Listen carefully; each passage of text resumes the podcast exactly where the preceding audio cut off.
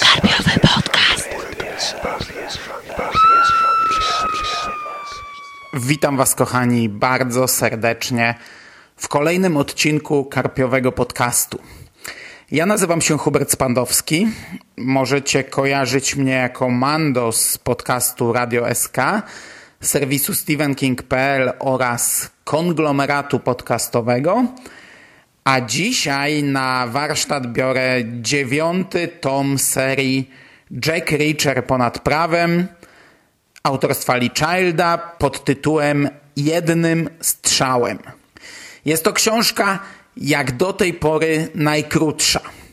E, Około 100 stron krótsza od poprzedniego tomu, w którym wydarzenia opisane były z punktu widzenia Jacka Reachera, a cała intryga tradycyjnie posuwała się do przodu raczej w spokojnym tempie. Pieczołowicie rozpatrywane były wszystkie poszlaki, a bohaterowie rozdrabniali się nad wszystkim jak tylko mogli. Tym razem mamy całkowite przeciwieństwo. Całkowite przeciwieństwo zarówno pod względem fabularnym, jak i tym, w jaki sposób to zostało napisane tempo akcji, mnogość wydarzeń, złożoność całej tej intrygi, liczba bohaterów oraz przemieszanie tego wszystkiego razem jest na niespotykaną dotąd skalę. Już sam start książki jest zupełnie inny. I ja już od razu zaznaczę, że nie dziwię się, że akurat tę książkę wybrano na pierwszą ekranizację bo jest to na razie najbardziej filmowy tom z tych, które przeczytałem. Z jednej strony mamy właśnie ilość tego wszystkiego, a z drugiej takie typowo filmowe wprowadzenie głównego bohatera. To zwykle wyglądało tak, że to Jack Reacher przez przypadek, na skutek różnych zbiegów okoliczności, na skutek jakiejś tylko jednej zwykłej decyzji, wpadał w samo centrum wydarzeń. Tutaj mamy zrobiono to inaczej. Mamy dość długi wstęp bez Jacka. Pierwsza scena przedstawia nam zamach snajpera, który zabija z parkingu pięć losowych osób. Następnie mamy szybkie śledztwo, zebranie mnóstwa dowodów świadczących o winie byłego wojskowego snajpera, Bara, aresztowanie i wstępne przesłuchanie, podczas których dopiero pierwszy raz pada nazwisko Jacka Reachera. Obrona Bara zaczyna szukać Reachera i w ten sposób w pigułce przedstawiają czytelnikowi historię tej postaci.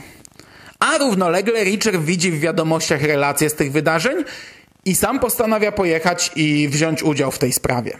I mamy zarówno to całe streszczenie jego historii, jak i takie jego wprowadzenie, wejście na scenę bardzo fajne. I już chwilę po jego wejściu na scenie mamy pierwsze twisty. No bo wszystko wskazuje na to, że Richard przyjechał obronić Bara, ale sytuacja już na samym początku obraca się i okazuje się, że przyjechałby go pogrążyć. Jednak o tym nie wiedzą ci źli, którzy próbują wyłączyć Richera z, z tej sprawy i w ten sposób nadeptują mu na odcisk i sprawiają, że dla niego robi się to sprawa prywatna. Cała książka polega na tym, że próbujemy rozwikłać teoretycznie rozwiązaną już na samym starcie sprawę. Teoretycznie sprawę, która z góry jest oczywista i na kolejnych etapach śledztwa wychodzą nam na jaw kolejne nieznane fakty. Obserwujemy całą akcję z różnych stron. Do tej pory Child no już kilkakrotnie stosował narrację trzecioosobową. Robi to częściej niż z narracją pierwszoosobową, ale zwykle było to albo wymuszone jakimś tam pojedynczym zagraniem, a cała książka i tak ograniczała się do Richera, albo było to zrobione tak, że pokazywał wydarzenia no, z maksymalnie trzech punktów widzenia. Tutaj mamy no, jeden wielki gulasz. Samych postaci kobiecych mamy cztery, z czego każda ma swój wkład w całą tę historię i zwykle jest to wkład tam ograniczający się do jakiejś jednej istotnej rzeczy, a one i tak cały czas gdzieś tam stoją na scenie i przewijają się w tle. Czarnych charakterów również mamy sporo i każdy ma coś do powiedzenia. A niektórzy dodatkowo mają szerzej opisaną historię, włącznie z retrospekcjami nawet sprzed kilku dekad. Wydarzenia bieżące zawiązują się z wydarzeniami z 1991 roku i to również wszystko się ze sobą przeplata. Do samego końca nie wiemy, kto strzelał z tego parkingu, kto za tym stoi, e, kto jest po której stronie, kto pociąga za sznurki i jak tym kieruje i dlaczego. I to ogólnie wszystko ze sobą gra tak jak należy. No, jest może o kilka zwrotów akcji za dużo jak na mój gust. Jest może kilka wniosków Richera wyciągniętych z kapelusza, ale tempo jest tak duże i to się tak dobrze czyta, że czytelnik po prostu się bawi no na tyle dobrze, by na takie rzeczy przymknąć oko. Zresztą nie ma ich też jakoś szalenie dużo. Tutaj naprawdę już musiałbym się czepiać drobiazgów, żeby, żeby coś krytykować. Nie jest to absolutnie mój ulubiony tom, ale no nie ma też powodu, żebym powiedział o nim coś złego. Jest to dobry akcyjniak i bardzo fajny materiał wyjściowy na film. Na koniec dodam jeszcze, że ta książka również wydana została w formie audiobooka.